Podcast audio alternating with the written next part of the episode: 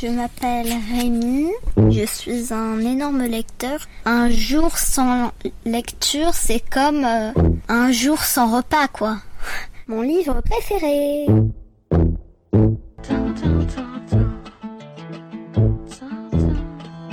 Aujourd'hui, je vais vous parler des jumeaux Fowl d'Owen Coffer. Artemis Fowl, le génial et célébrissime Irlandais, est parti sur Mars. Miles et Beckett, ses petits frères, prennent donc la relève. Les jumeaux dizygotes sont les héros du nouveau cycle d'aventure de la lignée Fowl. Le deuxième tome est déjà sorti outre-Manche. Miles, qui comme leur aîné a un QI de 170, est aussi brun et control freak que son frère Beckett est blond et impulsif. Au début du roman, les deux frérots se baladent tranquillement sur la plage de la petite île pittoresque au sud de Dublin, où ils vivent sous la supervision numérique de leur nurse, acronyme de Nano Unité de reconnaissance et de surveillance électronique, quand soudain une détonation retentit. C'est Lord Teddy Dry, duc de Silly, le grand méchant de l'histoire, aristocrate diabolique, en quête du secret de l'immortalité et prêt à tout, même à exterminer les fouls pour l'obtenir. Pourtant, ce ne sont pas les deux héritiers que le noble sanguinaire a dans le viseur, mais un troll miniature. Il veut recueillir son venin et s'y baigner comme dans une fontaine de jouvence. Il ne faut pas se laisser dérouter par le début du roman qui décrit en longueur ce super vilain, car très vite on est entraîné dans un tourbillon de péripéties. Le Lord Fou se trouve une alliée en la personne de Sœur Jéronima. Cette nonne espagnole, à l'accent très prononcé, fut jadis infirmière spécialisée en traumatologie et lanceuse de couteaux, avant de se reconvertir dans les interrogatoires musclés. La devise de cette interroganone est simple. Ce qu'il faut garder à l'esprit, c'est que tout le monde est coupable de quelque chose.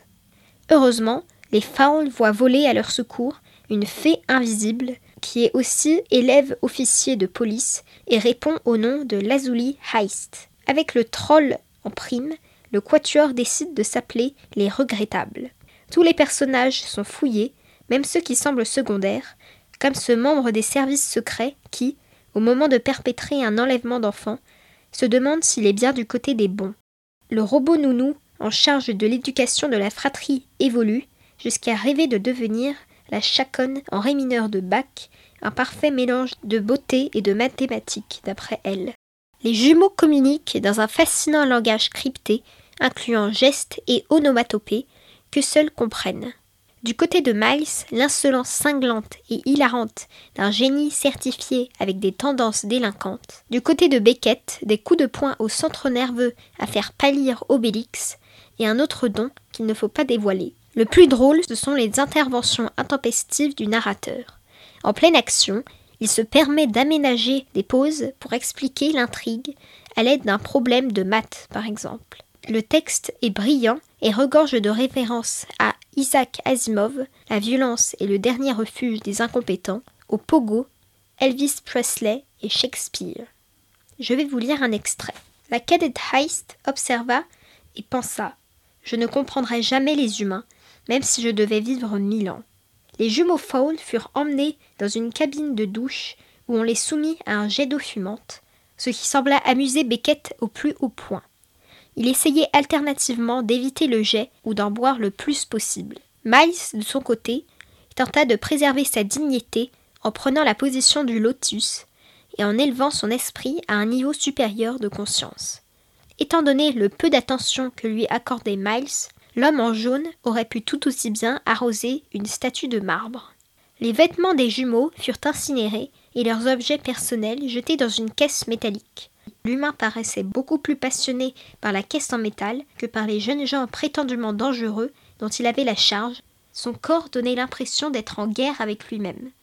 Il s'efforçait de paraître concentré sur sa tâche, tout en reculant centimètre par centimètre. Ce spectacle rappela à Lazuli une danse qui était à la mode en 1982 et qu'elle avait vu pratiquer dans ses cours sur les médias humains. On aurait dit que l'homme se livrait à un moonwalk lent et intense. Le roman Les jumeaux Fowl d'Owen Colfer paraît aux éditions Gallimard Jeunesse dès 11 ans. Retrouvez la chronique de Rémi sur le site d'Enfantillage.